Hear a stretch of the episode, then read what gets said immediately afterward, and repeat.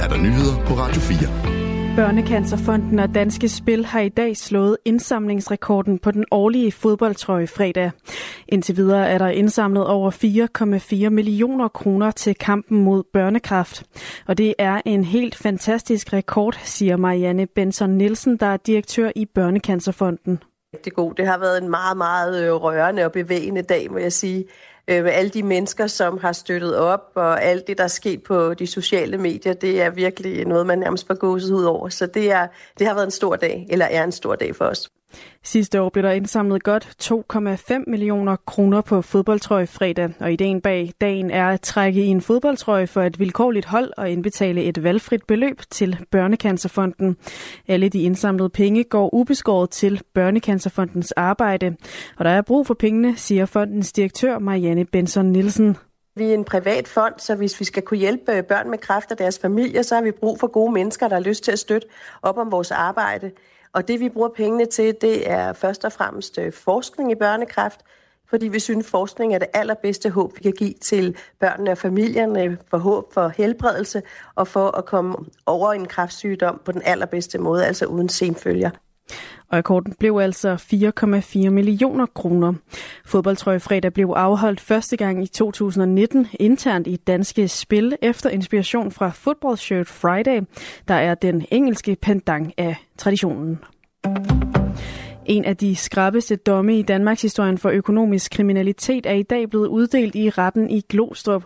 Her er Anthony Mark Patterson idømt 8 års fængsel for medvirken til bedrageri med udbytteskat for 8,4 milliarder kroner, samt forsøg på medvirken til bedrageri for lidt over en milliard. Den 52-årige Britte nægtede så længe skyldig og var tiltalt sammen med den formodede hovedmand bag milliardbedrageriet, Sanjay Shah, indtil han for nylig vendte på en tallerken og besluttede sig for at ville tilslå. Dommen på de otte års fængsel var tæt på den ønskede straf, siger anklager i sagen Marie Tulin. Vi er rigtig tilfredse med dommen i dag. Øh, dels er vi jo rigtig tilfredse med, at vi nu har fået en afgørelse i en del af den her meget store sag om bedrageri på mere end 9 milliarder kroner mod den danske stat. Og for så vidt angår dommens udmåling, som siger, den ligger jo meget tæt på den påstand, som vi havde, som var 8,5 år. Så det er vi selvfølgelig også tilfredse med. Udover fængselsstraffen har retten konfiskeret 100 millioner kroner fra Patterson. Det er det beløb, Patterson i et retsmøde i går sagde, han tjente på at medvirke til bedrageriet. Retssagen mod Shandai Shah begynder den 11. marts. Den berømte Mohammed-tegning af Kurt Vestergaard er blevet solgt for over 3,3 millioner kroner. Det siger galleriejer Erik Gullager, der er aktionarius for salg af tegningerne budet på den tegning endte på 445.000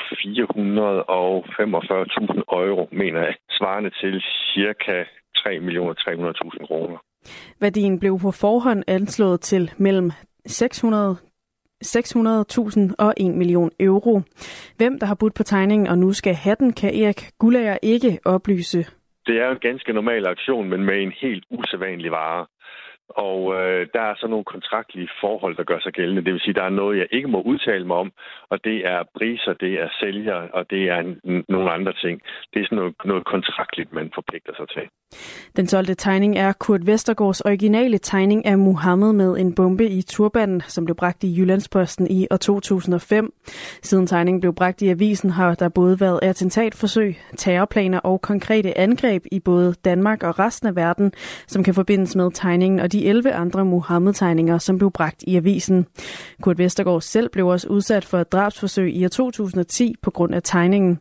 Ifølge aktionarius Erik Guldborg, så har der gennem årene været stor interesse for at byde på tegningen. Bud som Erik Gullager, der har været Kurt Vestergaards kurator siden år 2008, har takket nej til. Det har både været fra personer fra udlandet, der har budt meget store penge, lyder det. Fra med i dag er det ikke længere tilladt for butikker og forretninger at modtage kontant betaling på mere end 15.000 kroner. Det skriver mediet Finans. SVM-regeringen har i kampen mod hvidvask hastet et lovforslag igennem det såkaldte kontantloft. Loven mod, mod de store kontante beløb træder kraft med virkning fra i dag. I aften og i nat stedvis klart vejr, ellers mest skyet og diset med stedvis tåge, og på Bornholm kommer der regn sidst på natten. Temperaturerne kommer til at ligge mellem 2 og 6 graders varme. Det var nyhederne her på Radio 4.